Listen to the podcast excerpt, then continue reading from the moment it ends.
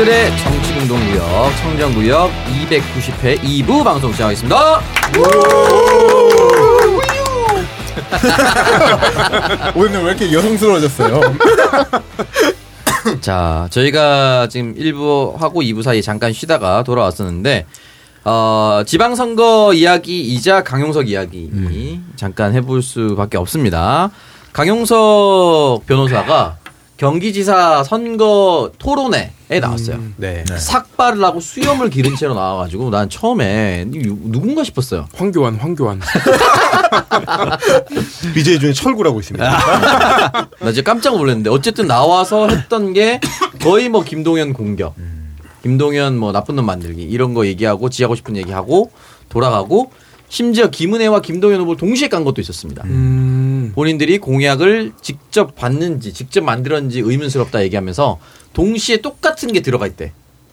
그래서 원래 그러잖아요. 그럴 수 있는 거 아, 아닌가요? 겹칠 수 있지, 공약은. 지역인데. 이게 공약이 여러분 겹칠 수밖에 없는 이야기를 제가 하고자 가져왔는데 한 동네 개발 사업이 경기 정, 경기도로 정도로 커져 커지면 크게 민원이 다르지 않습니다. 예를 들어서 우리 동네에 뭐 철도를 놔달라 하면은 양 후보에서 한쪽이 빠지면 그 지역 사람들이 찍어주겠어요? 그러니까 이게 똑같은 얘기예요. 결국은 크게 공약이 다르기는 어렵다. 지금 당장 대통령 선거도 저 끝나긴 했지만 부동산 규제 풀겠다. 이거 거대한 맥락에서 거의 똑같은 공약이거든요. 그러니까 네. 큰 공약이나 아주 중요한 공약 같은 경우는 또는 수건 사업 같은 경우는 후보가 다르다고 해서 공약이 달라지기 쉽진 않습니다.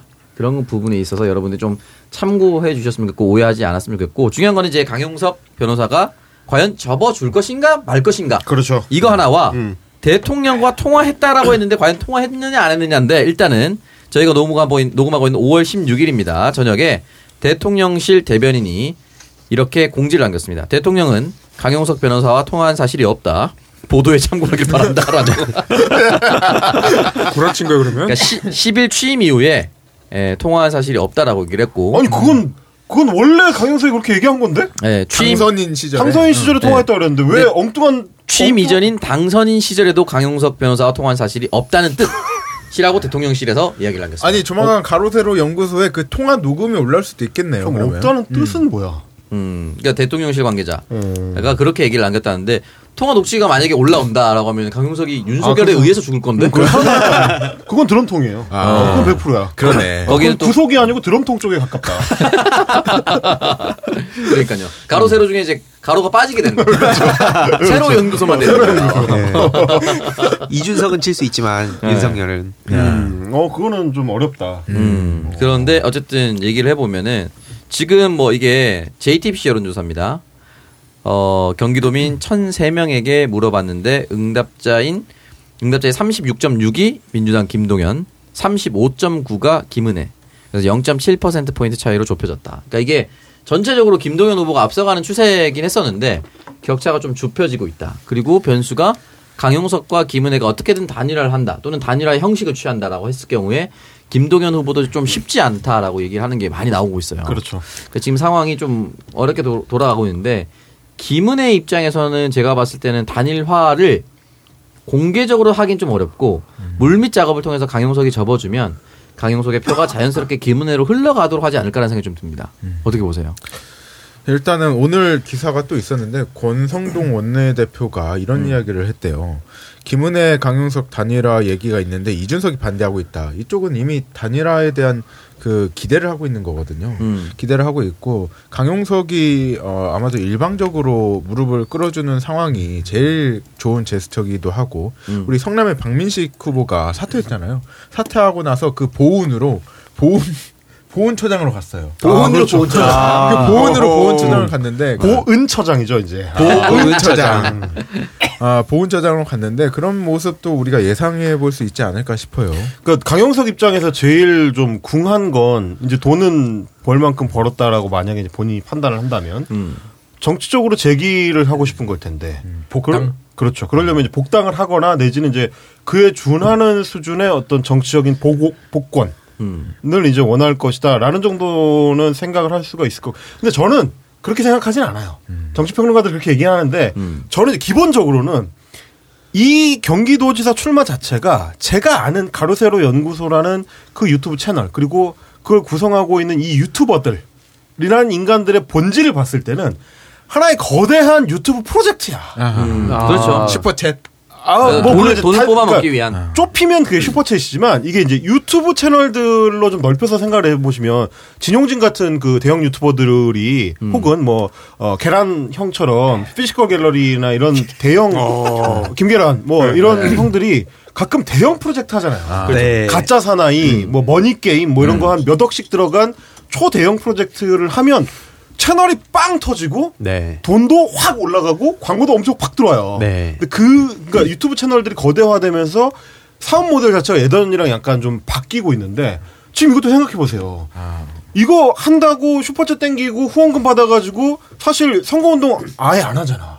선거운동이라고는 자기 유튜브 채널에 떠드는 거랑 저 뭐 가처분 소송 걸어가지고 법원에서 오케이 받으면은 TV 토로 나가는 것밖에 없어요. 실제로는 막 엄청난 돈은 안 쓰고 있거든. 그래서 아마 본인이 이번에 모금한 돈 내에서 거의 지출하는 걸 텐데, 근데 갑자기 가로세로 연구소 채널의 뭐 성격이나 덩치나 이런 거가 주변에서 봤을 때는 달라지잖아.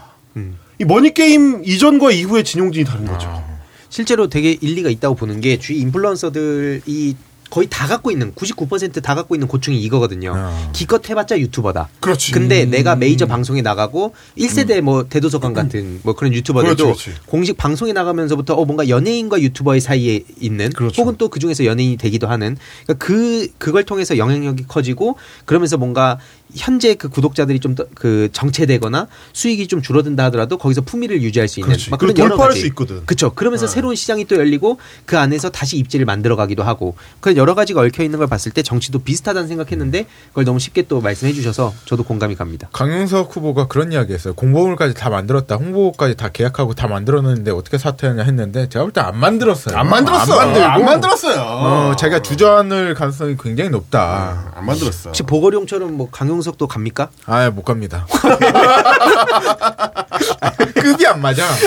거기는 무소속이잖아, 어쨌든. 아, 무속이지. 근데 이제 그 국민의힘 입장에서는 좀 고민이 많을 것 같긴 하더라고요. 네. 그러니까 지금 전체적으로 여론조사 추세를 보면 강영석이 어, 잘 나오면 7, 8%까지도 나오고 안 나와도 3%는 나오거든요. 2.뭐대 후반. 제일 안 나오는 조사로 치면. 음. 근데 이제 그 정도가 나온다는 얘기는 표면적으로 봤을 때는 선거의 향배를 가를 수 있다는 얘기인데 지금 이제 오차 범위 내에 접전이니까. 네. 근데 사실은 그게 지난번에 우리가 이제 안철수의 그 단일화 효과에 대한 평가를 할 때도 비슷했는데 음. 그보다 훨씬 좀 이상한 정치인이잖아요. 그렇죠. 강영석이라는 이 캐릭터는 특히 네, 이제 정치인이라고 사실 분류하기도 싫어요 이제는. 이게 이상하잖아 사실. 네. 네. 이러다 보니까 안철수만 하더라도 안철수가 만약에 단일화를 해주면 그게 그 지지율이 그대로 옮겨갈 것이냐 안 옮겨갈 것이냐. 반이 쪼개져서 흩어지거나 오히려 저쪽으로 넘어가는 지지층 결집을 일으키거나 여러 이제 부수 효과가 발생했을 때 정확한 효과 측정이 좀 어려웠는데 얘는 더 그렇잖아요. 더, 네. 더 이상하잖아요. 더 측정이 안돼이 이 지지율의 정체는 무엇인가? 그러면 만약에 김은혜를 막말로 갑자기 지지를 해버려. 그럼 과연 김은혜는 정말 기쁠까? 어, 이런 생각이 드는 거죠. 강영석이 아무도 요청하지 않았는데 갑자기 나는 정말 김은혜 후보가 꼭 당선이 돼야 된다고 생각하고 저를 지금 믿고 지지해 주셨던 모든 분들이 김은혜 후보를 적극적으로 적극적으로 지지를 해달라라고 하면 과연 김은혜가 기쁠까? 이런 이런 생각이 드는 거죠. 가로세로 연구소에 가가지고 그 연- 채널에 가가지고 채팅창에 댓글을 달던 그 종자들이 네. 인간 종, 그 말종들 많거든요, 거기. 그런 애들이 김은혜 지지층으로 붙어가지고 막, 김은혜가 무슨 TV 토론만 가면 그, 그 이제 유튜브 채널에 붙어가지고 막 분탕을 치면서 막 김은혜 막 이렇게 했을 때 이게 약간 그 생각 나네요. 네. 윤서인이 예를 들어서 합리적 보수를 표방하고 있는 이준석을 그렇지. 공개적으로 지지한다면서 공개적으로 단톡을 지지. 한 거야. 그 매일, 매일 자기 유튜브 방송에서 이준석 정말, 어, 진짜 훌륭한 사람이다. 댓글도 다 그걸로 도배가 어, 돼 있고. 막 조선일보에 자기, 자기 이름을 광고해 막. 이준석 진짜 대통령 만들어야 된다고 막. 그러면 과연 정말 기쁠까? 아, 왜냐면 내가 개인적으로 그 대기실에서 방송하다가 이준석 대표 만났을 때 물어본 적도 있거든요. 어. 옥치부가 자기 저 페이스북에서 그렇게 친한 척 하는데 친분이 있냐? 전혀 없다. 아유, 가로세로 연구소가 갖고 있는 그 극단적인 이미지도 굉장히 마이너스가 될 것 같은 느낌이 들어요.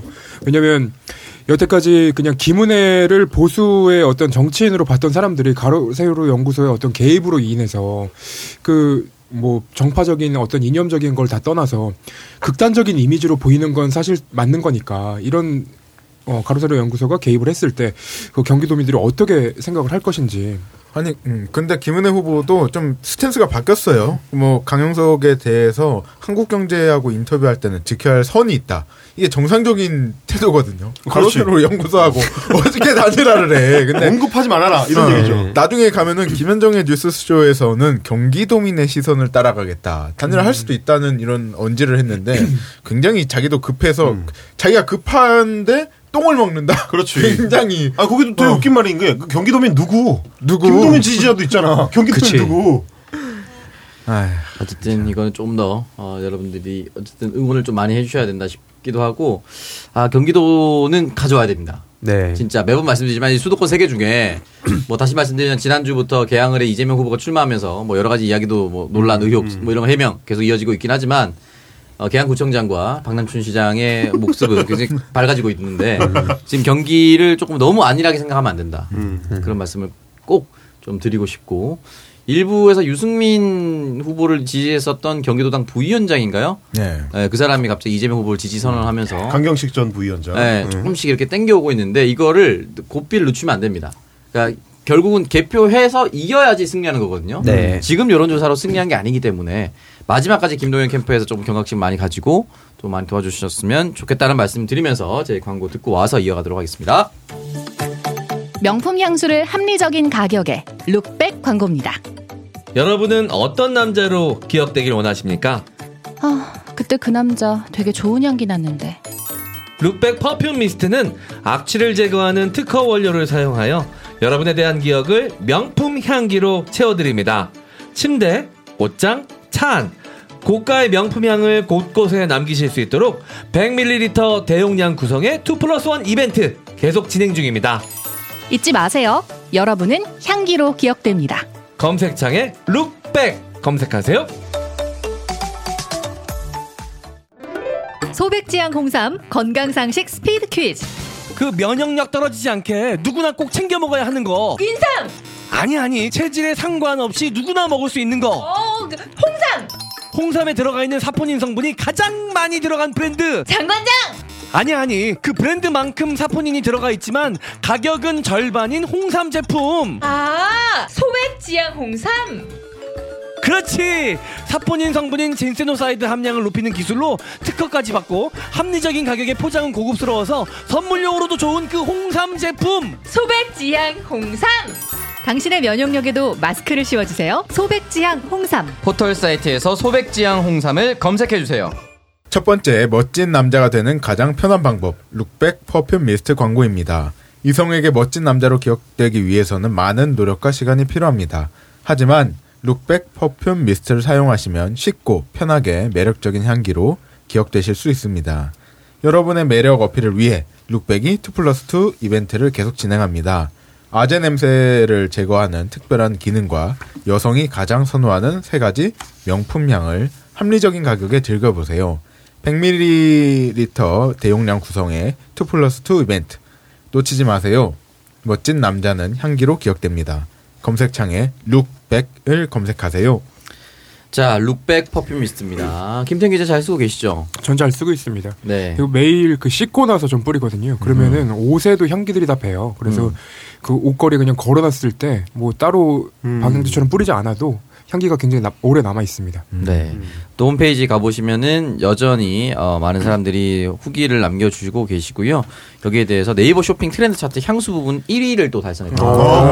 네, 실제로 많은 사람들이 어, 사용해 주시고 그리고 그냥 한 번 1등하고 이렇게 꾸준히 이어질 수 있다는 것은 써본 사람들이 굉장히 만족하고 있다라고 볼 수가 있고요. 그리고 일단은 100ml이기 때문에 그러니까요. 용량이 진짜 너무 많습니다.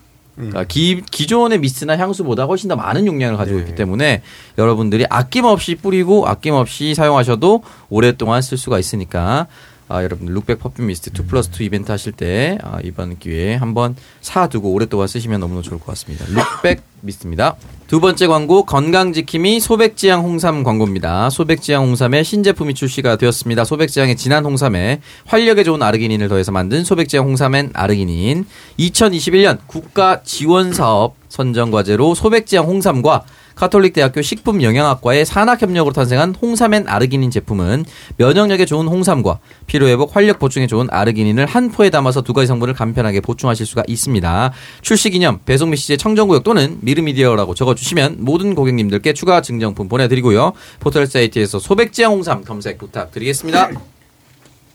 자, 소백지향 홍삼 새 제품입니다. 홍삼엔 아르기닌 소백지향 홈페이지를 들어가 보시면은 이 새 제품에 대한 광고와 설명이 자세하게 나와 있고요. 아르기닌이 몸에 워낙 좋다 보니까 이 아르기닌만 따로 빼서 판매도 하고 있는데 홍삼과 아르기닌을 한 포에 담았기 때문에 네. 굉장히 여러분들이 영양을 깔끔하게 채워드릴 수가 있고 이게 홍삼 스틱 같이 스틱형입니다. 아. 그래서 어, 여성분들 핸드백이라든지 네. 자동차 대시보드라든지 가방에 자그마하게 넣어 다닐 수도 있기 때문에 휴대성도 굉장히 좋고 건강을 또 쉽게 챙길 수가 있으니까요. 홍삼엔 아르기닌 많은 사랑 부탁드리고 지금 홈페이지 들어가 보면 장어 15g당 아르기닌이 150mg 정도 들어가 있는데 이 홍삼엔 아르기닌은 한 포에 3000mg 정도가 들어가 있다고 합니다. 아. 어마어마하게 들어가 있기 때문에 여러분들 하루를 활기차게 그리고 반복된 일상에 지치신 분들 꼭 한번 이 홍삼엔 아르기닌으로 건강을 잘 지켜보시면 좋을 것 같습니다. 자, 저희 광고 듣고 왔고요. 첫 번째 코너는 어떻게 박영훈 위원장부터 가보겠습니까? 네, 제가 먼저 준비한 게 있는데요. 네네. 어, 기사 내 제목이 뭐냐면 재정 지킨다니 59조 59조 추경 물가 걱정이라더니 25조 현금 풀어라는 제목인데요. 이게 윤석열 정부가 이 초반에 이렇게 출범하고 나서 59조의 2차 추경을 이렇게 발표를 했어요. 그래서 뭐 녹화일 당일 오늘 이렇게 어, 국회에 가서 연설도 했는데 음. 그 내용을 좀 까보면 우리가 이해할 수 있- 없는 내용들이 좀 많다. 음, 윤석열 정부의 첫 추가 경정 예산이 어, 50조 원이 넘는 수준으로 이렇게 오늘 발표가 됐는데 초과 세수가 있어서 가능하다고 발표를 했죠. 근데 어, 이번 연도 1월, 2월쯤에 홍남기 부총리가 직접 무슨 말을 했냐면 예산 국채 발행 국채를 발행하지 않고는 어, 추가 경정 예산 편성이 불가능하다. 그래서 우리가 결국에는 30조 원대 추가 경정 예산을 어, 쓸 수밖에 없었어요. 근데 불과 4개월이 지났는데 59조의 추가 경정 예산을 만들 만큼 이게 초과 세수가 있기 때문에 가능하다고 하거든요. 근데 어, 이 사태가 저는 좀 우리가 지적을 해야 돼요. 국정 조사를 하거나 좀 문제 제기를 하거나 과연 이 몇 개월 만에 이런 어, 세수 이탈, 세수 5 편차가 있을 수 있겠냐. 첫 번째로 작년에 세정과장이 교체가 됐어요. 왜 교체가 됐냐면 그때도 한 60조 원의 세수가 초과로 발생했거든요. 그 책임을 지고 사퇴를 한 거예요. 근데 또다시 이렇게 됐다는 것은 첫 번째 어, 우리 기재부가 무능한 것이냐라는 문제가 있을 수 있고 두 번째 기재부가 선거를 앞두고 소상공인의 어, 목숨 어, 고통을 볼모로 장난질을 친 게 아닌가 이런 합리적인 의심을 할 수밖에 없거든요. 정말 윤석열 당선인이 당선되자마자 음. 홍남기를 비롯한 기재부 공무원들이 척척척척 모든 예산을 다 가져와요. 깜깜이 예산 다 모아오고 이런 예산을 모아서 원래는 국채 발행을 해서 모든 언론들 조선일보, 중앙일보, 동아일보를 비롯한 모든 보수 언론들이 우리나라의 국채 비율이 굉장히 높다. 문재인 정부 때문에 50%가 넘는다. 국채 비율이 GDP 대비 그렇게 이야기했는데 이 이야기가 쏙 들어갔어요. 쏙 들어가서 어떤 이야기가 지금 나오냐면 이 조선일보 기사인데 윤석열 정부 재정 건전성 회복 의지 보였다. 문재인 허문 국가 채무 비율 50%선 되돌려라는 기사를 썼는데 이 기사를 까보면은 굉장히 어이가 없어요. 윤석열 정부 지금 아무것도 한 거 없거든요. 출범한 지 지금 일주일 된 정부가 무슨 성과를 냈길래 도대체 재정 건전성을 확보했느냐. 이게 사실 초과 세수 때문에 그 초과 세수로 인한 것들 중에서 9조 원을 우리가 국채를 이렇게 갚는 데 썼기 때문에 일어난 일이거든요. 그리고 문재인 정부 안에서 단 한 번도 50%가 넘은 적이 없어요. 최대 47%까지 국채 국가 채무 비율이 오른 적은 있지만은 50%가 넘은 적은 없거든요. 이 50%도 작년 기준이에요. 작년 기준 올해 본 예산에 반영했으면 50%가 넘을 수도 있다인데 결국에는 초과 세수로 인해서 국채를 갚았기 때문에 50%가 안 넘게 된 거거든요. 그래서 잘한 것은 아무것도 안 한 윤석열 정부 덕분이고 어, 잘못한 것은 다 문재인 정부 탓이냐 라는 반문을 할 수밖에 없고 어, 또 보면은 윤석열 대통령이 출범하고 나서 음, 이런 이야기를 해요. 조선일보 기사에서는 윤 정부는 국채 발행이 없는 추경안 발표로 시장의 우려를 해소하는데 성공했다. 물가, 금리 등 거시경제의 안정과 소상공인 지원 확대라는 공존하기 힘든 미션에 제법 다가갔다는 평가가 나온다. 이게 그냥 빨아주는 거거든요.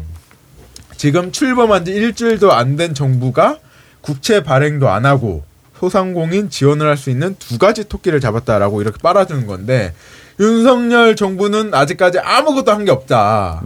이 초과 세수를 만들어낸 것도 사실 문재인 정부 안에서 만들어진 거거든요. 근데 지금 추경호 뭐 일한 거 있나요? 아무것도 한 게 없는데 이제 임명 이제 갓 됐습니다. 어, 네. 이제 임명됐는데 뭘 했다는 건지 의문스럽고 어, 지금 초과 세수를 비롯해서 지금 기사 안에서 어떤 내용이 있냐면요.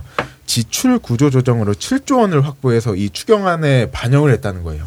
이미 있는 예산들을 조금씩 조금씩 깎아서 반영했다는 건데 이것을 좀 우리 당 의원님들이 샅샅이 살펴봐야 된다고 봅니다. 뭐 오늘 밝혀진 내용인데 이 안에 어떤 게 있냐면요. 국방 예산이 삭감된 게 있어요. 안보 대통령이라고 윤석열 후보가 선거 기간 내내 뭐 자기는 선제 타격하겠다 이런 이야기를 했는데 결국에는 방탄복 등 개인 장구류 예산을 81억 원 깎고 병영생활관 예산을 117억을 깎고 생활관과 부속 시설을 200억 깎고 폭탄물 운반용 트레일러 다 깎고 이런 것들 원래 없었던 건데 도입하려고 했던 거거든요. 이 예산이 한 80억 된다. 그리고 레이더 예산도 66% 삭감이 됐대요. 결국에는 꼭 필요한 예산, 국방 예산까지 깎으면서 이렇게 무리하게 추경을 세웠다 라는 말씀을 드리고 싶고 이 예산 안에는 물론 뭐 보육 예산 다른 것들도 있을 거예요. 근데 아직 본 예산 안을 제가 못 봤는데 우리 당 의원들께서 이거를 샅샅이 좀 살펴봐야 돼요. 7조 원이라는 예산이 국가 예산 중에 적지 않은 양이거든요. 근데 이 예산을 과연 어디서 가져왔냐. 그리고 모든 언론들이 원래는 문재인 정부의 그 확대 재정에 대해서 굉장히 부정적이었어요. 국가 부채 비율 신경 안 쓰냐. 이 코로나 시국에서 코로나 상황에서 전 세계적으로 그리고 모든 국가에서 확대 재정하고 이제야서 그 확대 재정을 한 국가들이 긴축 재정을 하고 있는데 우리는 제대로 사실 확대 재정을 한 적이 없거든요. 근데 긴축 재정을 주장하고 있는 이 언론이 왜 갑자기 윤석열 정부의 그 기조에 따라서 빨아주고 있냐에 대해서 우리가 문제 제기를 해야 될 것 같고 뭐 아무튼 이번 추경이 어 문재인 정부 그 안에서 일어난 그 덕으로 봐야 되는데 언론이 너무 윤석열 후보 아무것도 안 한. 주말에 쇼핑한 거밖에 없거든요 지금. 이 정부가 한 것으로 치부하고 있다. 굉장히 어 경탄할 만한 일이다라고 말씀드리고 싶습니다. 이게 지금 결국은 이제 세수 문제 이 관련해서는 지지자들이 분노할 수밖에 없는 게 일단 여- 일단은 뭐 시기나 계산 실수나 이런 것도 있지만 그 기간에 그 금액을 지원받아서 회생할 수 있었던 자영업자들이 분명히 있습니다. 그러니까 1차 추경이 2월에 있었거든요. 음. 이제 아까 박영호 위원장 지적해 주신 게 1차 추경 처음에 민주당에서 주장했던 게 30조 넘어요. 근데 결국 최종적으로는 홍남기 부총리하고 이제 기재부에서 돈 없다. 네. 그럴 돈이 어딨냐고 계속 우겨서 17조 원까지 깎입니다. 그나마도 막판에 좀 끌어올려가지고 17조 원까지 된 거예요. 근데 말하자면 그때는 33조를 만들 돈도 없다고 해놓고 음. 이제 와서는 35조가 새로 생겼다고 하면 음. 아, 그럼 어떻게 인정하고 받아들일 수가 있겠어요, 기본적으로. 그거가 그렇고, 그러니까, 50, 아, 35조가 아니라 53조, 53조. 네네. 그리고 지금 아까 지적해 주신 거, 작년에 60조가 추가 세수가 발생을 했고, 올해 53조가 발생을 하면은 2년 동안 110조가 추가 세수라는 얘기야. 그렇죠. 우리 한 해에 그 대한민국 정부가 스- 사용하는 예산이 600조 좀 넘는데 110조가 추가 세수면 어떻게 해요, 그게. 그럴 거면 계산을 하지 말아야지, 애초에. 그냥 쓰는 거지, 그냥 들어오는 대로. 일반 기업에서 이 정도 오차가 나면은 그 회사 망해야 돼요. 이게 올해는 한 15%의 오차가 있었다고 하고 작년 기준으로는 작년에는 60조 원이니까 한 22%의 오차가 있었다고 하는데 이렇게 방만하게 운영했다. 이게 아까 말씀드리다시피 첫 번째는 기재부가 무능해서 이럴 수도 있고 두 번째는 기재부가 선거 앞두고 몸살이고 차기 정부에게 힘을 실어주려고 하기 때문도 있을 거라고 생각하거든요.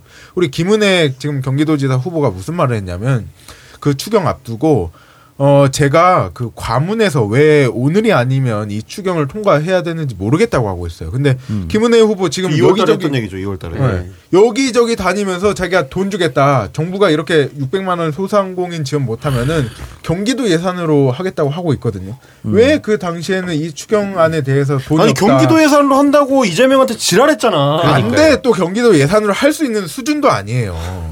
그러니까 이게 이재명 후보한테 제가 여러 가지 기대를 걸고 뭐 각자 다 다른 이유가 있었겠지만 특히 저는 그 공무원을 다루는 방법을 너무나 잘 안다. 그러니까 홍남기를 비롯해서 뭐 이제 지나간 얘기라고 해, 도 이건 비판 확실히 해야 될 내용들이 맞고 결국에는 앞으로 윤석열 정부 때는 다 딸랑이고 앞으로 눈치 보고 언론에서도 알아서 저렇게 되도 않는 보도 해주고 하는데 이걸 우리가 어떻게 현명하게 극복할 것인가. 무조건 그들 비판만 한다고 해결되는 건 아니다 보니까 일단 그 지점에서 되게 관심이 많이 갔었던 게 현실이고 또 아까 안보 얘기도 나왔는데 문재인 정부의 방위력 개성비 여태 최고였고 무기 개발, 뭐 한미 미사일 지침 폐기하고 세계 6대 방, 방산 수출국 되고 세계 일곱 번째 잠수함 발사, SLBM 보유국. 그 저도 원래 이렇게 밀떡은 아니거든요, 제가. 근데 문재인 정부에서 그 문재인 대통령이 과거에 그 했던 그 안보 관련한 예산 투자라든지 또 현장에 가서 여러 가지 뭐 목소리 내고 그런 걸 보면서 서서히 관심을 가지게 된 케이스거든요. 그래서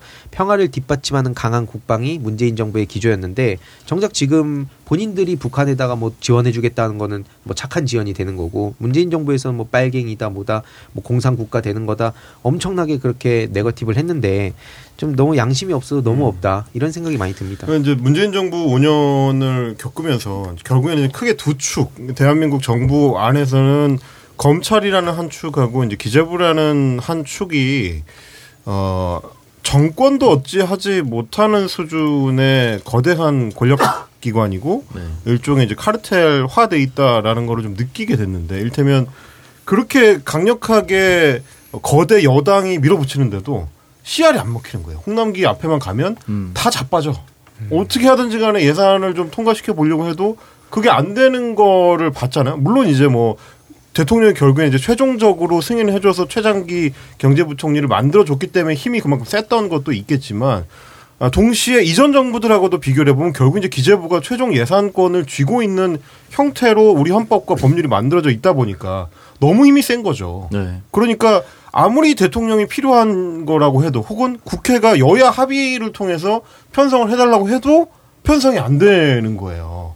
아니 막말로 아까 박정현 위원장 지적해 준 것처럼 작년에 60조 추가세서 거친 거뭐 좋습니다. 이거 작년에는 갑자기 코로나 관련된 상황이 그렇게 급변할 줄 몰랐고 그렇게 코로나가 안 좋은데도 경기가 국제 경기가 다 좋아질 줄 몰랐으니까 미스를 했다 쳐.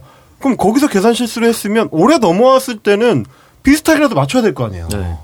올해는 누가 뭐래도 올해는 무조건 코로나 관련된 거의 모든 규제가 풀리고 음. 경기가 살아날 거라고 다 예측이 되고 있었는데 그걸 석 달 안에 못 맞춰가지고 2월에는 돈 없다고 했다가 5월에는 돈 있는 게 말이 되나요? 이거는 그냥 의도적으로 뭔가의 조치가 들어갔다라고 당연히 의심을 할 수밖에 없는 거. 심지어 지금 감사원이 작년에 초과해서 60조 난 거 가지고 감사를 하고 있어. 근데 신경도 안 쓰는 거지. 똑같은 짓을 또 하는 거죠.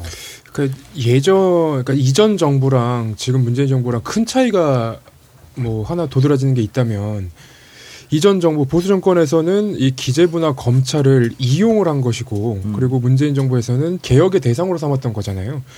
이번에 이제 윤석열 정부에서 갑자기 뭔가 기재부의 활동이 이렇게 좀 친 정부적인 뭐 그런 활동이 된 이유는 이전 정부에 이명박 정부에 있던 관료 출신들이 대거 영입됐다는 점도 영향을 주는 것 같고 그리고 본인들이 왜 개혁의 대상이 되는지 이해를 못하는 것 같아요. 그러니까 우리가 이번 문재인 정부 거치면서 이 사람들이 얼마만큼의 권력을 갖고 있고 얼마만큼의 권력을 행사할 수 있는지 그리고 어, 윤석열 검찰총장이라는 사람으로 어, 상징되는 그 검찰의 수사권 남용과 검찰총장의 수사 지휘권 남용이 어, 합쳐지면 어떤 일이 벌어지는지 우리가 다 경험을 한 건데 이 권력을 갖고 있는 사람들은 자기들이 갖고 있는 권력을 놓기 싫어하기 때문에 어, 이번 윤석열 정부에서는 또 다시 검찰과 기재부를 또 이용을 하려고 할 거라고 봐요. 그리고 향후에는 이제 경찰까지도 이용의 대상이 되겠죠. 그러면 이 사람들은 뭐 문재인 정부에서 보였던 것처럼 그런 반발과 이런 것들은 좀 줄어들고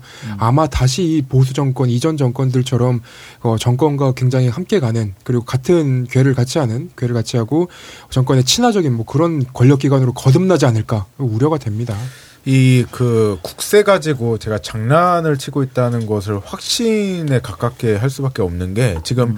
국세청장에 김창기 전 부산 어 지청장이 임명이 됐어요. 네. 퇴임하고 나서 5개월 만에 다시 이런 국세청으로 돌아온 게 의심쩍기도 하고 이분이 원래 문재인 정부에서 좌천이 됐던 분이에요. 어 중부지방 국세청장 지청장을 했는데 왜 자천이 됐냐? 저는 이 그 국세 과정에서 뭔가 차고 아니면 뭐 구- 국세 그 조사 과정에서 좀 너무 음, 소극적으로 조사하거나 그 결과 때문에 저는 좌천이 됐다고 이미 사실 알고 있었거든요. 근데 이분이 다시 어, 공직에 들어와서 국세청장이 된다? 과연 이 과정들이 없던 돈이 생겨나는 과정을 보면서 이런 보수 정권에서 등용됐던 분, 이분이 사실 이명박 박근혜 때 청와대 뭐 행정관인가 비서관을 했었던 분이에요. 근데 다시 기용이 되는 모습을 보면서 이게 교묘 교묘하게 짜인 뭐 그 작전들이 아닐까? 이렇게 돈이 없었다는 변명을 하고 선거 기간 동안 어, 대통령이 당선되고 난 뒤에 돈이 갑자기 생기는 과정 이게 저는 한 하나의 거대한 좀 작전이 아닐까라는 의심도 해보게 해보게 됐어요.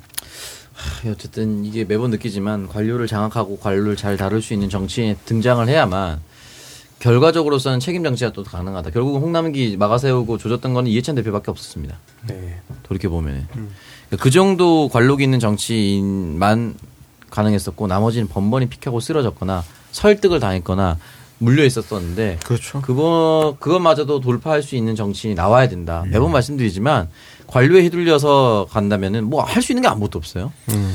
그리고 이제 결국에는 이재명 후보가 이제 대선 공약으로 걸었던 것 같이 어, 기획재정부가 너무 세요. 쪼개야 돼요, 결국에는. 기획예산처하고 예산 뭐 처로 이제 쪼개서 예산을 편성하는 권한하고 기획하는 권한을 나눠놔야 그나마 좀 다루기가 쉬워지지 너무 거대한 권력화를 시켜 놓으니까 지금 자기들 마음대로 하는 거거든요.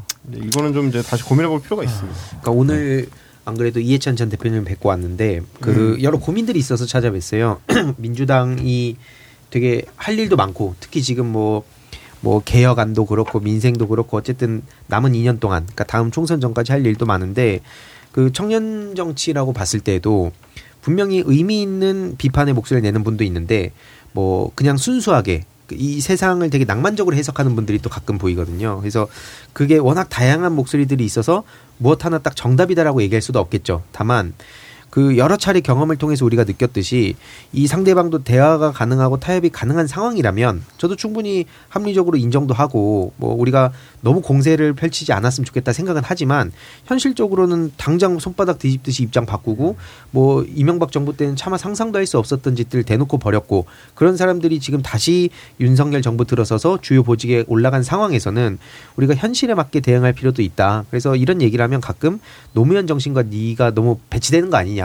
어, 원칙과 어, 뭐 타협과 이런 가치를 강조했는데 어, 네가 어떻게 그렇게 얘기할 수 있냐라고 하면서 저를 마치 꼼수 부리는 사람처럼 몰아가는데 노무현 대통령께서도 후회하셨잖아요, 솔직히. 음. 그 검찰을 너무 믿고 검찰의 독립성을 보장해줬는데 정작 검찰이 중립을 지키지 않는 상황에서 뒤늦게 뼈저린 후회를 했고 그러면 그 다음 단계로 우리가 고민을 하는 게 맞는 거지 낭만만 얘기한다고 현실이 바뀐다 생각하지 않는다. 그 말씀 같이 전하고 싶습니다. 네, 알겠습니다. 여기까지 듣고 다음으로는 경민이 형 코너로 네. 가보겠습니다.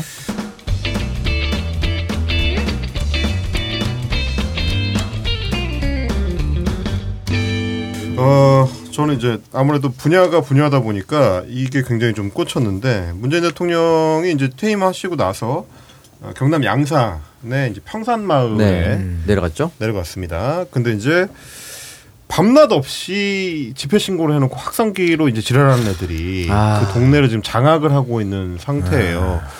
제가 이 수법을 아주 잘 알거든요. 어, 대한민국이 어느 누구보다도 잘 아는 사람 중에 한 명입니다. 실제로 내가 당했었고, 아, 어, 피해자죠. 내- 그렇죠.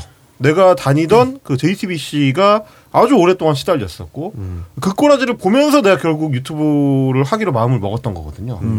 근데 그게 거의 그대로 지금 재현이 되고 있습니다. 지금 이제 보시면 사저에서 한 100m 정도 떨어진 데에다가 어, 여기 이제 기사에서는 한 보수 단체 라고 아, 표현해놨는데 안정권입니다. 네. 아유, 참. 안정권과 예, 유튜브 날라갔던 애 GAGG 아니에요? 맞아요. 맞습니다. 예, 그래서 지금은 유튜브가 없고 음. 지네가 프로그램을 돌려가지고 뭘 개발했어요 플랫폼 같은 거를. 그러니까 동영상으로 하고 이제 슈퍼챗이나 후원을 할 수 있는 어, 아주 단순한 구조로만 돼 있는 그 자체 이미 플랫폼을 만들어서 일테면 유튜브 같으면 그런 짓을 하면 이제 통제라도 받는데 아예 통제도 이제 안 받습니다. 네. 그래서 이제 자기들끼리 이제 표현하기로는 소위 이제 어, 아스팔트 우파라고 하죠. 네. 어, 생으로 이제 현장에 나가서 어, 집회를 항상 벌이는 형태로 수금을 하는 음. 아, 거의 뭐 이 모델을 완성시킨 게 이제 안정권이다. 아, 라고 이야기를 할 수 있겠고, 음. 아, 그 수제자가 이제 왕자, 아, 왕자, 아, 지금은 이제 신남성연대 이제 본인이 이제 대표라고 배- 주장하는 네, 배인규. 아, 배인규라는 자가 있습니다. 주식회사 대표. 예, 사장님이죠. 주식회사, 주식회사 신남성연대의 이 대표이사죠. 예. 음. 어, 아내와 함께 이제 대표이사로 네. 송시인 씨, 아, 그 이제 두 분이 이제 대표이사로 재직을 하고 있고요. 음, 거기에 이제 그 수법을 전달한 게 이제 안정권이라는 자입니다. 네. 아, 그래서 왜냐하면 우리나라는 이제 집회와 시위의 자유가 보장되는 헌법상 보장되는 나라이기 때문에 음. 어, 집회가 신고만 하면 됩니다. 허가제가 아니고 신고제다. 그러니까 지금 이제 문재인 대통령 사주 앞에도 신고를 6월 초까지 다 잡아놨어요, 얘네가. 미리 신고를 해가지고. 네. 그래서 그 차량 두 대를 세워놓고 아침부터 음. 확산기로 계속 방송을 하는 거죠. 근데 이제 어 라이브 할 때는 계속 이제 슈퍼챗을 유도해가지고 욕설. 음. 그러니까 얘네 얘네 이 안정권이 하는 거는 집회가 아니거든요. 그쵸. 그냥 그냥 욕을 하는 거죠. 빡치게 하는 거잖아요. 예. 어. 약 사람을. 약 올리고 음. 아, 그 진짜 안 들어보면 정말 피가 거꾸로 솟는 그 감정을 못 느끼는데 예전에 이제 변희재도 똑같은 짓을 했어요. 변희재도 요새 어디 뭐 매부쇼 좀 나가고 이런다고 뭐 변희재 빨아주는 저- 정말 정신 빠진 사람들이 있는데 정신 차리셔야 됩니다. 최진봉 교수님 정신 차리셔야 돼요. 이용할 때는 또 이용하는 건가? 근데 어. 저는 이게 궁금한 게 안정권은 그냥 유튜브 할 때는 뭐 그걸 돈을 벌었다 지금 지금은 뭐로 돈 버는 거예요? 후원 계좌를 따로 자기가 돌고 후원 계좌 따로 돌리고 아니 플랫폼이 따로 있다니까. 지그지 플랫폼을 따로 만들어서 거기에 라이브 중계를 해. 그럼 거기서도 일종의 슈퍼챗을 쏴요. 그러니까 유튜브에 의존하지도 않아 이제. 유튜브는 얘는 또 완전 통제가 안 돼요. 슈퍼챗 수수료가 엄청 세다며요. 40%인가 그렇지 않나요? 어. 네. 근데 이제 330%. 얘네는 그냥 지네가 어, 그렇죠. 하는 다 거니까. 어, in my pocket 하는 거니까 그러니까 이제 수익 모델도 안정화돼 있지 변희재가 옛날에 JTBC에서 했었던 게 똑같은 짓이 뭐냐면 확성기랑 이제 차들 데리고 사람들 데리고 와가지고 집회 신고를 해놓고 아침부터 밤까지 해요 그러면 막 내용이 막 더러워 네. 그 막 들을 수가 없는 얘기를 해. 듣고 있기가 너무 괴로운 얘기를 막 그 마이크에 대고 해요. 막 누가 뭐 어떻게 했네, 어쨌네, 막 연애가 어떻고 막 이런 소리 하거든. 변희재 쓰레기거든요. 그런 쓰레기가 이제 와서 뭐 윤석열한테 뭔 한두 마디 한다고 그게 인간이 바뀌겠습니까? 안 안 바뀝니다. 안정권도 똑같아요. 네. 맨날 하는 얘기가 그거든. 뭐 무슨 무슨 새끼 무슨 새끼 하면서 그냥 남을 모욕 주는 게 목적인 거를 아주 큰 확성기로 계속 떠드는 거죠. 네. 근데 문제가 뭐냐면 이 야외에서 확성기를 가지고 방송을 할 때 법적 데시벨이 정해져 있어요. 아, 네. 30분 이상 몇 데시벨 이하 뭐 이런 식으로 이제 규정이 있는데 그것만 지키는 거야. 70데시벨이다 그러면 69데시벨까지만 하는 거죠. 그럼 경찰이 개입을 할 수가 없는 거예요.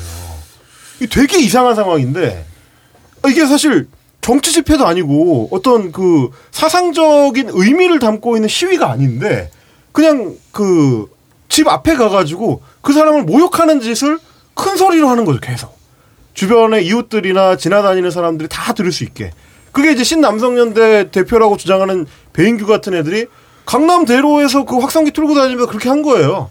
예전에 서- 성폭력 그 피해자로 미투했었던 여성들을 현수막을 크게 걸어가지고 그 사람의 실, 실명과 얼굴을 갈아, 달아놓고 뭐 욕을 하고 이런 짓을 하는 거야 계속. 이게 근데 집회라는 형태로 이루어지는 거죠. 지금 이거를 이제 문재인 대통령이 당하고 있으니까 이 소위 이제 민주당 지지층들도 처음 만나게 되는 건데 네. 진짜 끔찍한 범죄거든요. 근데 이거를 지칭할 범죄 명칭이 없는 거야 지금. 그러니까 법적으로 규정된 데시벨이나 이런 것들을 철저히 다 지키면서 지켜요. 개지랄 하니까 네. 어. 그러면 그러니까 나- 내가 봤을 때는 이거는 경찰이나 이 사법기관에 적극적 개입이 필요해요. 왜냐면 내가 당해봤으니까 알거든. 우리 동네 와가지고 그 차에다가 확성기 달고 다니면서 네. 그냥 욕을 하는 거야. 욕을 하고 우리 아내를 모욕하고 뭐 이런 걸 해요.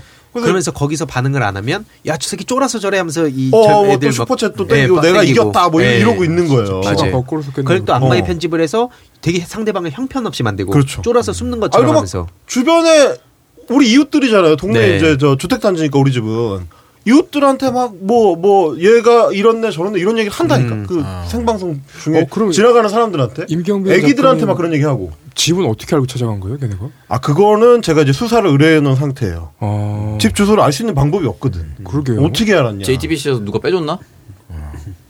JTBC도 우리 집 주소 몰라요. 그 아, 철저해가지고 왠지 알아요? 어. JTBC가 나랑 계약서를 안 썼거든. 씨. 어, 어 이런 씨. 야, 이 또 다른. 유탄을 갑자기. 어, 이 방송국 새끼들이 원래 이렇게, 프리랜서라고 개입서를 잘 안 써요. 하여튼. 근데 이 행태가 제가 봤을 때는 스토킹이에요. 스토킹이죠. 스토킹이죠. 네. 스토킹은 그거는. 괴롭힘이거든. 근데 행태상으로 보면은 정식으로 집회 신고를 하고 하는 집회라는 거야, 경찰은. 그러니까 문재인 대통령, 아니, 대통령은 그렇다 쳐. 정치인이었으니까. 근데 그 옆에 사는 사람들 무슨 잘못이냐고. 그러니까요. 밤새 이지랄을 하는데. 그러니까 이 행동이 소위 말하는 그 반지성주의의 대표적인 모습인데 이걸 가지고 윤석열 그 대통령이 오히려 자기들 유리하게 인용하고 있어서 이걸 지적도 받기도 했고 실제로 최근에 제가 그 신남성연대 그 대표랑 좀 트러블이 생기고 계속 그쪽에서 뭐 제 신상 받는다. 그러니까 뭐 공익적 목적을 위해서 황희도 관련한 모든 제보 받겠다. 막 이런 식으로 그 워딩도 일부러 그렇게 써, 쓰면서 하잖아요. 그렇게 해요. 네. 그러면서 대놓고 조롱하는 게 누가 보더라도 알지만 이게 법적 처분을 받게 됐을 때는 아니다. 난 진짜 공익적 목적이다. 이- 이런 식으로 법적인 그 여러 가지 요, 이 장치들도 자기가 걸어 놓는데 문제는 뭐냐면 이게 예, 이, 이 문제가 생기고 나서 저한테도 좀 제보가 오, 제보를 해온 사람들이 있어요. 이 이쪽 그 과거부터 쭉 추적해 온 사람들이. 근데 사실 이 지금 공개하자면은 뭐 아직 자료도 완벽하지도 않고 음모론의 영역, 영역으로 갈 수 있어서 조심스럽긴 하지만 뭐 그 안정권하고 잘 어울리던 김상진 씨 그리고 또 뭐 지금 신남성연대 쪽그 과거를 쭉 추적하다 보면 그 뿌리가 굉장히 깊습니다. 이게 그 개인이 할 수 있는 상황이 아니고 소위 말해서 그러니까 뒷배가 있, 지 않으면 할 수 없는 행동들도 너무나 당당하게 하게 되는 그 배경이 되는 거라서 여기에 대해서 민주당에도 좀 부탁을 했었거든요. 이거 그냥 넘기면 안 된다 저런 거. 저는 근데 이해가 안 되는 게 공익적 목적으로 희두 씨의 뭐 개인 신상을 턴다고 했을 때 그게 개- 공익적 목적이라고 본인들이 얘기하는 게 뭐 의미가 있는 법적으로 건가요? 아무 의미가 없죠. 근데 이제 자기 지지자 애들을 속이는 데는 효과가 있거든요. 어. 아, 걔네는 어차피 그런 건 중요하지 않아요. 자기 지지층을 속여서 돈을 땡기거나 뭔가 목적을 달성하는 것만 성공하면은 다른 거는 전혀 관심이 없는 인간들이기 때문에 그 여론 여론을 그렇게 만들어 가더라고요. 그러니까 쉽게 말해서 그 사람이 갖고 있는 캐릭터의 대표적인 이미지가 뭐 신남성연대도 그렇고 안정건 씨도 그렇고 우린 세다. 쟤네들이 상대방은 약하고 음. 쫄아서 숨는 거다.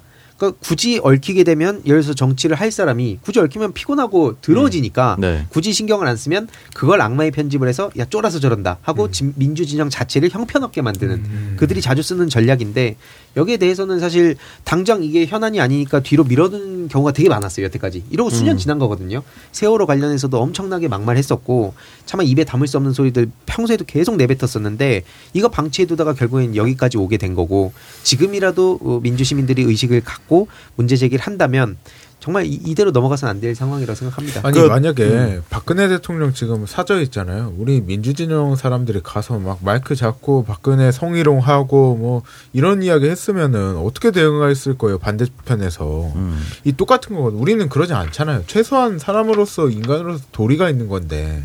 그러니까 기본을 안 지킨다는 거죠. 만약에 예를 들어서 갑자기 끔찍한데 만약에 일부 민주당 지지자들이 박근혜 사자 앞에서 그렇게 했으면은 아마 종편에서 다 때리면서 그 일부의 세력이 마치 모든 민주당을 대변하는 네. 것처럼 또 프레이밍 했을 겁니다. 그러니까 이게 문제가 뭐냐면 놔두면 이게 일종의 버섯 포자 같은 곰팡이 같은 존재들이기 때문에 퍼져요. 예를 들면 안정권이 처음에 이지랄을 하기 시작했을 때는 야 진짜 거짓말쟁이거든요. 제가 몇 가지를 이제 추적한 거 중에 유튜브 하던 시절에 뭐 한두 가지만 좀 말씀을 드리자면 처음에 그 김상진 뭐 이런 애들이랑 어울리면서 자기 장사를 시작할 때 뭐라고 자기 포장을 했냐면 자기가 전라도 출신의 네. 무슨 어부다.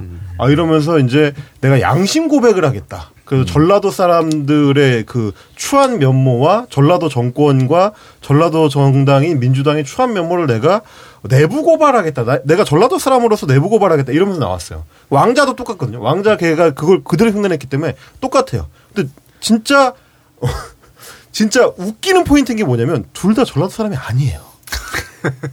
둘 다 아니야. 둘 그러니까 다. 가장 쉬운 방법인 거지. 내가 전라도 사람이지만 나라도 나도 까야 수밖에 없는 거다. 어. 이거 이 논리잖아. 그걸로 처음에 유튜브 장사를 시작했거든요. 1차원적인 얘네가. 접근을 해서. 근데 배인규는 서울 수도권 인, 저 인천 출신인가 그렇고 안정권이는 심지어 진주 출신이에요. 경상남도 진주 출신이에요. 학교도 다 거기서 나왔어요. 학교 다 알거든. 이 새끼 뭐 뭐랑 연결되는지는 대충 파악을 하고 있는데 처음부터 그렇게 거짓말로 시작한 인생이에요.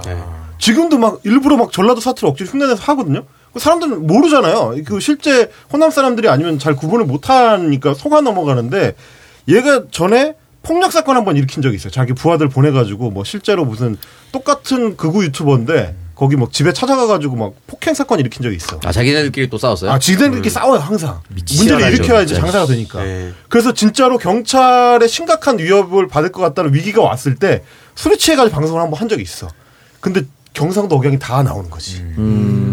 그러니까 이런 애들은 그런 인간들이거든요. 네. 뭐 무슨 어떤 기본적인 소양이나 뭐 양심이나 이런 게 없어요 처음부터. 그러다 보니까 이런 인간들을 상대할 때는 뭔가 정식 절차를 밟아서 제대로 법적인 그런 합의전 우리가 기본적으로 합의됐다고 생각하는 지점에 맞춰서 하려 고 그러면 아예 상대가 안 되는 네, 거야. 안 돼요. 69데시벨로 계속하면 어떻게 할 거냐고 이게. 그래서 미- 저는 민주진영이 못 이기는 결정적 이유가 지금 딱 여기에 있다고 봅니다. 이 사안뿐만 아니라 늘 상대방은 애초에 생각도 없는데 거기에 대해서 우리가 합리적인 얘기만 자꾸 하려고 하다 보면 절대 못 이기거든요. 그리고 그걸 아니까 저쪽은 계속 맞아요. 저렇게 대놓고 하는 거죠. 그러니까 안정권한테 그걸 배워가지고 배인규가 어디로 갔냐면 수요 집회하는 그 현장으로 가서 거기서 그 소녀상 지키고 있는 학생들 성희롱하고 네. 어 거기 매- 맨날 장악해가지고 거기 시- 집회 신고만 하면 되니까 신고해가지고 막 괴롭히고 이런 짓 해- 했었거든요. 아니, 다 이렇게 돌아오는 거예요. 맞아요. 결국에는. 안정권 씨가 민주당 당사에 자주 와요. 제가 당사 3층에 사무실이 있으니까 가만 보다 뭐 나갈 때 뭐 마주치고 그러잖아요. 그러면은 그 굉장히 황당해요. 자기가 그냥 독백처럼 뭐 성희롱도 하고 욕도 하고 민주당에서 나온 사람들을 막 손가락질 하면서 욕하고 그러는데 되게 교묘하게 하거든. 네, 맞아요. 이게 법적으로 안 걸릴 것처럼 마치 혼잣말처럼 성희롱을 해요. 그게 어떻게 시위냐라는 말을 하고 싶고 그냥 우리는 덜어서 피하는 건데 본인이 마치 이긴 줄 알아요. 그러니까 근데 그게 장사가 되니까 전 문제라고 봐요. 그리고 마지막으로 그 얘기 하나 하고 싶은 게 이, 가- 이런 얘기를 꼭 하면 야 저런 급도 안 되는 애들 괜히 언급해서 키워주지 마. 무관심이 답이야 이러는데 뭐 물론 뭐 이재명 후보가 이런 거 언급한 건 당연히 안 되죠. 근데 이걸 상대해 줄 사람이 그럼 누구냐? 헬마우스를 처음에 봤을 때 제가 너무 반갑다고 계속 얘기했던 이유가 그런 막 윤서인 패거리들 한창 주가 올리고 있을 때 10대들한테 엄청 영향력 주고 있을 때 그때 등장해가지고 다 각 하나씩 잡은 거거든요. 이게 무관심이 답이 아닙니다. 이거 진짜로. 대응할 때는 또 대응을 해야 된다. 맞습니다. 아. 그 헬마를 지켜야 됩니다. 우리 안 나게. 음. 저는 진짜 이 사법 당국이 이 사안은 아주 진지하게 접근을 해야 된다고 보고 국회에서 민주당이 굉장히 진지하게 봐야 된다고 봐요. 이거는 현장에서 열심히 하려고 하는 사람들을 정말 꺾어놔요. 수요 집회 현장에서 배인규가 거기서 소녀상 지키고 있는 그 어린 학생들, 고등학생들, 중학생들한테 성희롱을 하는데 그 친구들이 어떤 생각을 하고 집으로 가겠어요. 그게 국가의 미래나 이 시민운동의 미래를 위해서 어떤 영향을 미칠지를 생각해 보면 지금 민주당이 그냥 손 놓고 있을 문제가 아니고 사법기관을 조져서 이건 아주 적극적인 사법 개혁이 필요한 사안이다. 그냥 단순히 그냥 법리적으로 따졌을 때 이거 55데시벨 이하니까 괜찮다. 이런 식으로 경찰을 뭉개려고 하는 거를 그냥 놔둬서는 안 된다. 맞습니다. 이런 생각이 듭니다. 네. 알겠습니다. 자, 저희 이 얘기를 하면서 사법 얘기를 했으니까 어, 김태형 기자 거 하나 정도 짧게 하고 저희 광고 듣고 와서 황인도 폰으로 넘어가도록 하겠습니다. 김태 지금 안심하고 있었어요. 네. 어, 시간 내가, 내가 안 시킬 줄 알았지. 어, 시간 다 돼서 그냥 넘어갈 줄 알았지. 선생님이 오늘은 아, 이제 종치면 집에 가실 줄 알고. 아니 최근에 이제 한동훈 검사장이 사직 그 의사를 글을 올렸잖아요. 네. 아까도 우리가 모두 그 일부에서 얘기했지만 굉장히 정의로운 것처럼 얘기를 해요. 음. 근데 이제 제가 갖고 온 아이템은 그 고발사주 그 김웅 의원에 대해서는 이제 공수처가 불기소하고 손준성 검사 그 당시에 검찰총장의 눈과 귀의 역할을 했던 수사정보관이었던 이제 손준성 검사를 기소한 요 얘기를 좀 해보려고 합니다. 요 고발 사주가 벌어진 이유는 이유는 다른 게 없어요. 그 한동훈 검사와 채널의 이동재 기자가 총선 직전에 어떤 어뭐 제보자 X 그리고 이철 대표 뭐 이런 사람들을 만나가지고 어 유시민 이사장 그 작가님을 이제 좀 엮으려고 했다. 요 의혹이 이제 시작이었습니다. 음. 근데 요 의혹을 막기 위해서 그 같은 시기에 굉장히 빠른 어 움직임이 있었는데 그게 이제 검찰과 언론 두 파트로 움직여집니다. 이전에 이제 김웅 의원이 요 불기소 자기가 받으면서 그리고 검찰로 사건이 음. 넘겨지면서 어, 그걸 보고 자기 입장문을 냈었는데 뭐 공수처는 뭐 고발 사주는 실체가 없는 광란의 정치 공작이다. 기소하자니 공수처가 기소하자니 무섭고 불기소하자니 자존심이 상하는 뭐 사건이다. 뭐 이런 식으로 표현을 했는데 좀 말이 안 되는 상황이고요. 그리고 검찰에서 가이드라인까지 약간 제시하는 느낌이었어요. 뭐 공수처를 불법으로 자기 압수수색하고 이런 것들을 불법으로 단정짓고 검찰에서 수사해야 된다는 것까지 얘기를 했으니까요. 어, 고발사주 사건은 이제 아까 방금 말씀드린 것처럼 검언유착 사건이랑 비슷하게 총선을 2주가량 앞둔 시점에서 발생한 사건입니다. 그리고 김웅, 좀 요약을 해보면 김웅 당시 국회의원 후보가 미래통합당에 소속돼 있던 조성은 씨에게 고발을 하라면서 고발장을 보낸 게 큰 틀이고 어, 먼저 검찰 부분을 먼저 살펴보면 이런 일들이 있었습니다. 4월 3일 1차 고발장이 전달된 날 어, 수정관실에 있던 A 검사, B 검사가 고발장 관련 판결문을 검색하고 조회를 합니다. 음. 이 시간이 오전 9시 14분에서 10시 16분 사이. A 검사가 손준성과 메신저, 손준성 검사랑 메신저를 나눈 게 10시 19분. 손준성이 김웅에게 실명 판결문 세 건을 최초 전송한 게 오전 10시 26분에서 28분 사이입니다. 뭐 요거는 시간의 흐름이 있기 때문에 뭐 아니라고 얘기하는 어, 얘기하기는 굉장히 어려운 것 같고 실명 판결문은 검찰 혹은 법원 사건 당사자의 피고 사건 당사자인 피고인만 검색 가능합니다. 네. 어, 실명 판결문을 왜 다른 사람들이 검색하지 못하게 했는지는 뭐 개인정보법 위반이니까 뭐 당연히 더 설명할 필요도 없을 정도고요. 근데 정황이 분명함에도 공수처는 손준성 외 다른 검사들은 이제 기소를 하지 못합니다. 왜 못했을까? 찾아보면 9월 2일 뉴스버스 보도 이후에 그 수정관실의 모든 하드디스크가 교체가 됩니다. 그러니까 교체 교체가 되니까 공수처에서는 뭐를 더 확보를 할 수 없었던 거예요. 어 9월 2일에 이제 누구 검사 A 검사 열흘 전 교체했던 컴퓨터 하드디스크 교체. 뭐 9월 7일 A 검사 텔레그램 카카오톡 대학, 내역 삭제. 9월 10일에 김웅 국민의힘 의원 차량 블랙박스 내용 삭제. 9월 13일 손준성 검사 텔레그램 탈퇴. 9월 14일 김웅 휴대전화 통화 내역 삭제. 9월 16일 A 검사 텔레그램 카카오톡 대화 내역 삭제. 9월 17일 A 검사 B 검사 통화 내용 및 텔레그램 비밀 채팅방 삭제. 9월 22일 검, 어, A 검사 삭제 정보 복구 방해 앱 설치. 음. 그러니까 복구를 할 수 없게도 만든 거죠. 아니 빨리 수사를 들어가야지 그러니까 저걸 다, 다 하고 있는데 냅두면 어떡해요 근데 이게 수사를 들어갈 수가 없었던 게 그 시기에 이제 공수처의 사정을 보니까 바로 검찰을 치기는 약간 어 힘들었던 것 같고 그래서 고발이 들어오기를 기다렸던 것 같아요. 그래서 공수처가 이거 수사를 너무 못한 게 맞습니다. 그리고 고발이 들어오고 나서 뭐 안전하게 들어가려고 했던 것 같은데 이 공수처 다 내 삭제하고 있는데 다 삭제하고 있으니까요. 그러니까 이게 말이 안 되는 상황이었어요. 보도, 보도가 되자마자 다 지운 거고, 어, 당시 윤석열 대통령 당선자의 지휘를 받던 대검 검사들이 조직적으로 증거를 은폐한 사건이라고 봐야 됩니다. 이거는 공수처는 검찰 윗선으로 이어질 수 있는 증거 확보에 실패하면서 고발 사주 핵심 장, 그 고발장 작성자와 지시자를 밝히려는데 완전히 실패했고, 뭐 한동훈 검사장 그리고 윤석열 지금 대통령을 모두 다 불기소 처분을 해버립니다.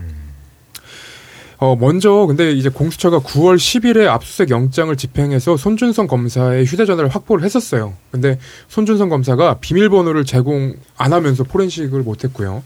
그리고 자신의 텔레그램 계정 삭제를 해버리고 뭐 영장 실질 심사 때 휴대전화 잠금 해제에 협조하겠다고 밝히고 구속을 면했지만 이후 공수처 조사에 불응을 해버립니다. 이게 그, 그 당시에 이제 수정관실에서, 음, 유튜브 채널을 좌파 우파로 해갖고 나눠요. 1등부터 10등까지 나눠요. 어. 근데 여기에 이제 이동형 TV는 안 나옵니다. 아 그래? 네, 안 심야에 안 나옵니다. 들어가? 10에 안 들어갑니다. 여기 보면은 뭐 어떻게 10에 안 들어가지? 서울의? 소리 뭐 아 거기 저기- 70만 80만이지. 네, 뭐 그런 데가 열공. 서울의 소리 다 그 딴지 네, 황희조도 딴지 나오고. 있나요? 없어요, 없어요. 아, 이게 저는 여기 아래죠. 왜냐면 전체 전체 기록을 다 지금 이제 그 뭐랄까 비실명화를 시켜놨고 음. 전체 기록 사건 기록을 보진 못했는데 이 공개된 내용만큼에는 안 보입니다. 어. 그러니까 1등에서 5등 사이에는 없었던 거예요. 네, 그 채널에만 없, 없지 이름을 알고 있을까요? 아, 알고 있죠. 아, 알고 있죠. 수가 없죠. 1순위죠. 예, 예. 아마 이 보내야 되는 1순위. 뭘 또 1순위야. 한 2, 3순위 정도 되지. 1순위 황희두인가요? 근데 이게 너무 웃긴 게 검찰 부분만 요만큼이라는 거예요. 그 당시에 언론은 또 따로 움직입니다. 음. 그러니까 이제 고발 사주 사건의 핵심인 직권남용 혐의를 발, 어, 어떻게 적용을 하기 위해서는 필수적으로 밝혀져야 되는 게 고발장 작, 작성자인데 어, 작성자가 특정이 돼야 뭐 지식 관계를 입증하거나 뭐 위선 수사가 가능하죠. 근데 방금 말씀드린 것처럼 그 사건 초기 압수수색에 별다른 증거를 확보하지 못하고 그리고 수정관실 PC와 하드디스크가 모두 지워지면서 어, 증거는 확보하지 못합니다. 근데 이때 언론이 어떤 일을 했냐? 이게 2020년 4월 3일 그러니까 고발장이 전달된 날 조선일보가 검언 유착 의혹의 제보자가 어, 제보자 X라는 사실을 최초로 특정해서 보도를 합니다. 그리고 2020년 4월 3일 손준성 검사가 김웅 의원에게 전달한 고발장에 조선일보를 보도하면서 근데 제보- 너무, 너무 지금 고발사주 의혹 사건 전반에 대해서 해설하고 있는 거 아닙니까? 예, 요거 어, 아, 아, 그 얼마 되지 않습니다. 얼마 되지 않습니다. 왜냐하면 이거는 기록을 남겨야 되는 게 아, 오케이, 오케이. 이게 좀 네. 있으면 이제 재판으로 넘, 넘겨져요. 네. 그럼 이 배경을 일단은 듣고 나신 분들이 음. 기사를 보시면 더 이해가 쉬우신 게 음. 재판에서는 저희가 예상하기로는 그 당시에 검언유착 그리고 고발사주에 연루된 기자들의 기사가 다 나올 겁니다. 음. 그러니까 그렇기 때문에 잠깐만 조금 더 설명을 하면 음. 제보자 X를 전속 제보꾼이라고 설명을 하고 어, 공교롭게 어, 고발장이 전달된 일주일 후에 조선일보에서 동서남북 이번엔 지면 우리 다 죽어 칼럼이 나옵니다. 음. 조선일보 사회부장은 제보자 X를 여권 전속 제보꾼이라고 표현을 하고요. 어, 검언 유착 의혹 수사 기록에는 조선일보 보도 전날인 2020년 4월 2일에 채널A 법조팀장이 조- 어, 동료 기자와 대화해서 조선이 시작해준다니 너무 감사해요. 뭐 이런 말들도 합니다. 채널A 법조팀 기자는 2020년 4월 3일에 중앙일보 기자가 제보자 X의 이제 신원에 대해 묻자 검찰에서 살짝 알려준 건데 조선 위에다 알려준 거예요라고까지 얘기를 합니다. 그러니까 그 시기에 검찰과 언론에서는 이 관련한 사건들을 같이 해결하기 위해서 움직이고 있었다는 거고 음. 그리고 고발장 내용을 보면 한동훈 검사가 명예훼손의 대상자로 돼 있어요. 그러니까 이 검언유착 사건에서 비밀번호도 까지 않고 스무 자리 비밀번호를 열지 않고 그리고 이 사건의 전반적인 수사에 협조하지 않았던 한동훈 검사가 명예훼손의 대상자인 것도 사실 이해가 되지 않고 그리고 이번에 사직 인사를 올리면서 어 정권의 린치를 당했다라고 얘기하는 것도 사실 이해가 되지 않습니다. 그 검찰과 언론인 사이에서 그렇게 정보 교류를 하는 것까지는 뭐 이해할 수 있다는 분들도 있, 있는데 저는 이 사건 자체는 음 총선에 개입을 하려고 했던 사건으로 봐야 되는 것 아닌가라는 생각을 하고 있고 이게 향후에 이제 재판이 진행되면 재판에 나오는 얘기들은 제가 조금씩 조금씩 더 설명을 해드리겠습니다 앞으로도 뭐 알겠습니다. 총선에 개입하려고 했었던 사건이라는 거는 사실 이제 이번에 공수처도 기소를 하면서도 좀 명확하게 했던 부분이긴 한데 정작 기소 내용에는 그게 이제 반영이 안 돼 있다는 그쵸. 웃기는 사실이 좀 네. 알겠습니다. 여기까지 듣고 저희 광고 듣고 와서 마지막 코너로 넘어가도록 하겠습니다. 언니, 나 요즘 운동도 못하고 기름진 음식을 많이 먹어서 그런지 혈관이랑 중성 지질 관리가 필요하대요. 그래? 그럼 깨끗한 혈행 관리를 위해 코아 오메가3를 먹어. 코어 오메가3? 코아 오메가3는 체내 흡수율이 높은 RTG 오메가3를 사용해서 혈행 개선과 중성 지질 개선의 효과를 인정받았고 루테인과 비타민 A를 넣어 눈 건강까지 한 번에 케어하는 복합 기능성 오메가3야. 오, 믿을 수 있는 건강 기능 식품이네? 그럼 온 가족이 같이 먹어야겠다. 그래서 2 플러스 1 이벤트 중이야. 가격도 합리적이네. 혈행 개선과 눈 건강을 한 번에. 검색창에 코아 오메가3를 검색하세요.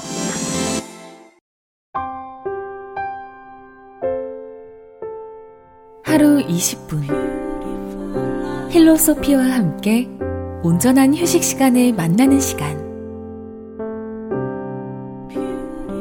식물 본연의 힘을 담은 특별한 제품으로 건강한 라이프를 선사합니다. 힐로소피와 함께 힐링하세요.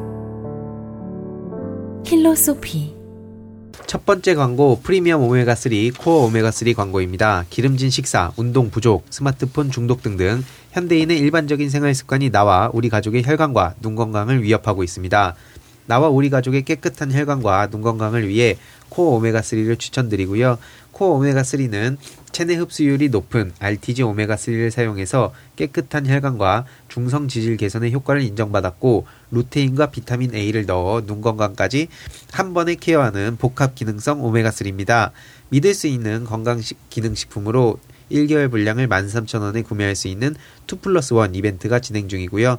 나와 우리 가족의 깨끗한 혈관과 눈 건강을 한 번에 검색창에 코어 오메가3를 검색하세요. 네, 왜 웃는 거예요? 아니, 이거 비염이지 갖고. 코어 오메가3로 해결 안 됩니까?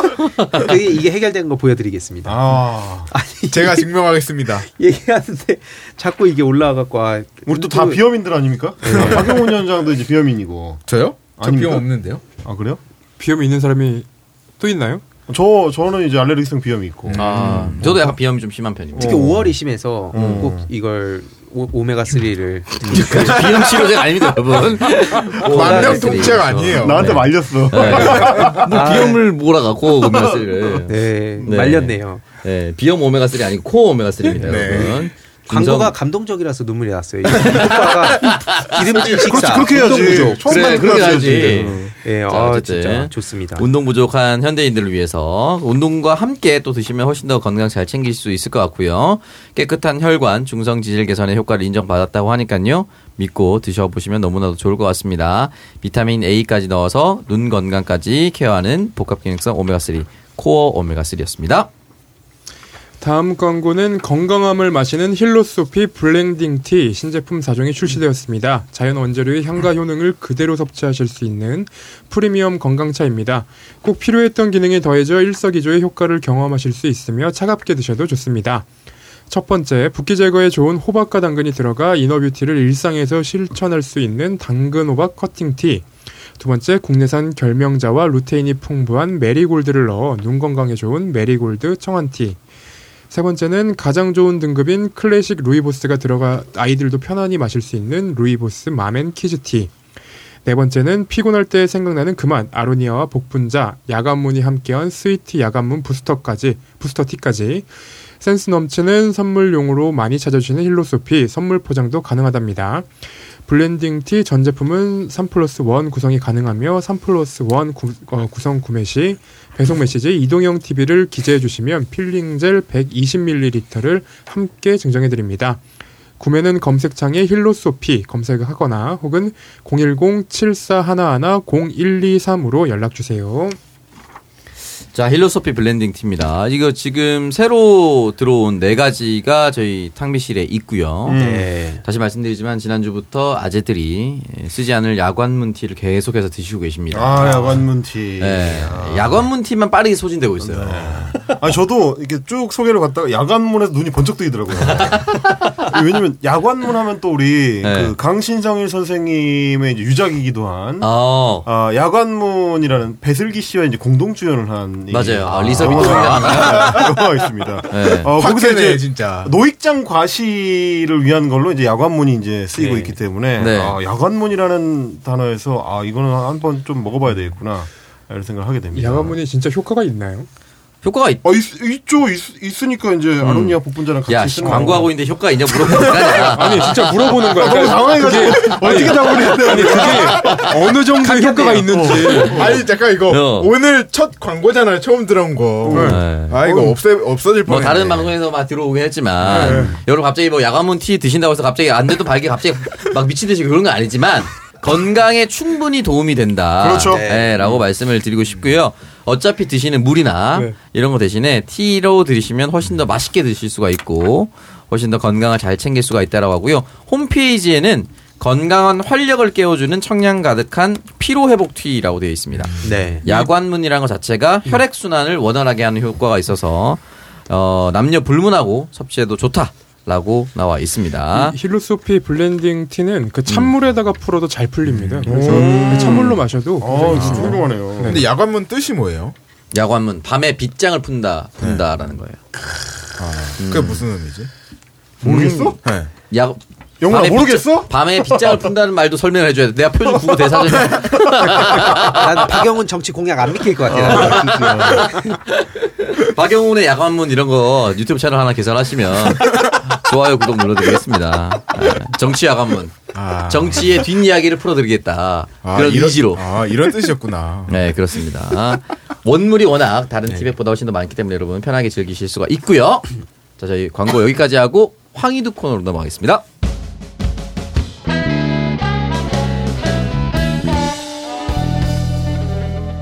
네, 항상 쫓기는 황희도의 게임 체인저 찾아왔습니다.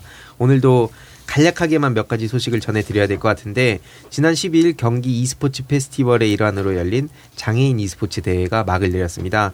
그래서 카트라이더 러시 플러스 그리고 피파 온라인 4 이렇게 두 가지 경기를 치렀는데 뭐 이런저런 내용들이 있는데 결론적으로는 e스포츠가 장애인 선수들에게 음. 그 세상과 소통하는 수단으로 사용되면서 음. 학교에서는 교과목을 신설하고 팀을 꾸리면서 e스포츠에 관심이 더 커지고 있다고 합니다. 어. 근데 대회가 또 주로 수도권에서 열리다 보니까 참여에 여러 한계가 있었고 지역에 있는 장애 학생들이 많이 참여할 수 있도록 배려가 필요하다 이런 얘기가 나오고 있는데 뭐이 이 당장 이 대회 하나만으로 놓고 뭐 세상이 달라졌다 이렇게 할 수는 없지만 이렇게 이런 게 하나하나 쌓여서 어느 순간 정신 차려 보면 어, e스포츠가 또 장애인 선수들한테 희망도 되고 소통의 매개체로도 되고 음. 그러면서 더 많은 관심도 불러일으키고 또 사회의 변화도 이뤄낼 수 있는 뭐 여러 가지 그 가교 역할을 하지 않을까 싶어서 음. 해당 소식을 간단히 가져왔고요. 또 뭐 한국에서 그 이 LOL, 그러니까 리그 오브 레전드 월드 챔피언십 뭐 많은 관심 갖고 있잖아요. 네. e스포츠의 종주국이라는 얘기도 받고 있는데 그 MSI가 그 지난 10일 부산에서 개막했어요. MSI가 뭐냐면 Mid-Season Invitational. 음. 그래서 롤 e스포츠 대회라고 보시면 될 것 같고 결승전이 오는 29일 열린다고 합니다. 어느 정도냐면 지난해 MSI 결정, 결승전이 분당 평균 1000만 명, 음. 최고 2300만 명이 온라인으로 관람을 했었어요. 음. 뭐 물론 이것만으로 뭐 e스포츠가 중요하다라고 할 수는 없겠지만 그만큼 많은 사람들이 문화로서 이 게임을 향유하고 있는 게 현실이고 음. 앞에 지, 이 앞선 주제와도 연관 지어서 봤을 때 e스포츠 게임은 중요하다. 근데 시작할 때 저희 댓글에서 얘기 나왔듯이 민주당이 뭔가 e스포츠를 챙긴다는 이미지가 아직까지 많이 부족하기 때문에 개별 의원 한두 명의 노력만으로도 불가능한 거거든요. 음. 그래서 이번에 또 야당이 된 만큼 이 윤석열 정부가 어떤 정책과 뭐 음. 비전을 보여주는지도 계속 관심 갖고 음. 목소리도 내야 된다라는 내용이고 간단히 두 명에 대한 소식 전해드리려요. 아마 먼저 다들 아시는 이윤열 천재 테란, 예, 나다 테란이죠. 음. 이윤열 선배 같은 경우에는 다들 잘 아실 거예요. 최근에 근황이 전해졌는데 수십억 원의 연매출 달성하는 게임사의 CEO로 변신했다고 합니다. 네, 굉장히 잘 나가고 무려 25명이 근무를 하고 있다고 하고 오. 내년에는 100억 원의 연매출을 넘길 수 있을 거다. 원래부터 머리가 되게 좋았고 항상 그 게이머들 사이에 얘기가 전해온 게 이 머릿속으로 시뮬레이션을 늘 그리는 형이라 그랬어요. 그래서 저도 이게 어, 무슨 의미냐면 밥 먹을 때도 게임 속에서 어떤 전투를 벌이고 아예 그냥 게임을 머릿속으로도 하는 거죠. 워낙 머리가 좋다고 유명했었는데 결국엔 또 새로운 길을 찾아가서 성공한 모습을 보여서 되게 좋았고 또 다른 프로게이머 출신으로서 곽기성이라는 선수가 있는데 아마 잘 모르실 거예요. 복서가 됐는데 저랑 같은 팀이었거든요. 근데 이 선수도 저랑 비슷하게 프로 게이머로서는 뚜렷한 성과를 내지 못하고 아쉽게 은퇴를 했는데 키가 191에 그 79kg예요. 93년생이고 지금 이제 복서로 데뷔를 한 거죠. 음. 그래서 이 친구 같은 경우에도 어 뭔가 복싱을 하면서 게임에 접목을 시켜서 지금 하고 있더라고요. 그러니까 그 단순히 이게 뭐 때리고 치고받고 하는 거 아니냐라고 생각하는 사람들이 있을 수 있지만 이 경기를 할 때 그 스타크래프트 전략 전술 짜듯이 이 뭔가 치고 빠지는 약간 발업질럿에 비유를 해서 스스로 성장하고 싶다고 얘기도 했었고 아, 주종목이 프로토스였네 또. 네, 프로토스 아. 딱 어울리는 거죠. 그래서 본인을 음. 질럿에 빙의해가지고 또 열심히 하고 결국에는 마우스와 몸을 한다는 차이는 있지만 복싱과 게임 모두 mental이 중요하다. 음. 제가 뭐 심리전의 중요성을 늘 강조하는 이유도 음. 어느 정도 이 그 대부분 physical이 비슷해져요. 뭐 이런 복싱 같은 경우에 물리적 차이가 좀 있지만 대부분 mental에서 많이 갈리거든요. 그래서 이 상대방한테 위축되면 그게 게임에서도 드러나는데 정치도 좀 비슷한 것 같더라고요. 뭐 토론을 할 때에도 상대방에 대해서 위축을 하고 가냐 아니면 내가 자신감을 갖고 가냐 음. 이런 거에 따라서 완전히 페이스가 달라지고 그게 또 새로운 역사를 써가듯이 우리가 그 mental에 대해서도 한번 생각할 필요가 있다. 그리고 설거지 무시하지 마라. 아까 뭐 리섭 얘기도 나왔지만 각자 프로게이머들도 충분히 제2의 인생을 살아가고 있거든요. 네. 그래서 게임에 너무 빠져가지고 부모님들이 걱정하시는 분들이 저, 여전히 저한테 많이 연락을 주세요. 근데 막상 프로게이머 시장도 많이 커졌고 음. 이게 또 전 세계로 나가고 자리도 잡은 만큼 새로운 길을 또 개척할 수 있는 정도는 되고 있다. 그런 의미에서 좀 가져와 봤습니다. 네, 알겠습니다. 전 뭐 이렇게 얘기하고 끝인가요? 어, 조금 더 이어가려고 시간이 했었는데 아, 그리고 이제 네. 저기 뭐야 게임 체인저니까 한 가지만 깨알 깨알 지식 하나 알려드리자면 어 뭡니까? 그 아까 이제 장애인 저 게임 월드컵에서 피파 음. 온라인 4가 종목이었다고 나오길래 어, 피파라는 명칭 어, EA 스포츠에서 내년부터는 이제 사용하지 않는 걸로. 어. 왜냐면 피파에서 어, 너무 이 라이선스를 세게 불렀더라고. 원래 1년에 한 1,900억 정도 줬대요. 네. 네. 네, 얘가 두 배를 달라 그래가지고 아. 두 배를 주고 다른 게임에도 라이센스를 넣어달라 하니까 에, EA 스포츠가 그럼 꺼지라고. 어. 그리고 대신 그냥 어, 피파 안 넣고 EA 스포츠 FC로 만들겠다. 어. 음. 그거 에- 코나미 그 코나미에서 위닝 11 하면서 걔네 피파 안 쓰잖아요. 네. 그렇죠. 근데 장사는 아무 문제 없거든. 저 완전 피파 세대죠. 그러면은 월드컵은 못 하겠네 피파. 월드컵은 못 하는데 월드컵 비슷한 걸 할 수 있죠. 아. 형식은 똑같은데 피파 월드컵이라고만 못 쓰는 거죠. 아니 피파가 가진 건 진짜 이름밖에 없어요. 어, 그렇죠. 그 기사에서 나온 얘기가 딱 그거예요. 어. 아니 가진 거 이름밖에 없으면서 그러니까요. 어 그- 저기는 전 세계를 장악하고 있는 게임이 있는데 뭐냐 이제 이런 얘기를 듣고 있습니다. 피파가 손해네. 알겠습니다. 그 여기까지 들- 얘기 들으면서 어, 저희 290회 마무리하고요. 저희 다음 주에 돌아오겠습니다. 고맙습니다. 고맙습니다. 아.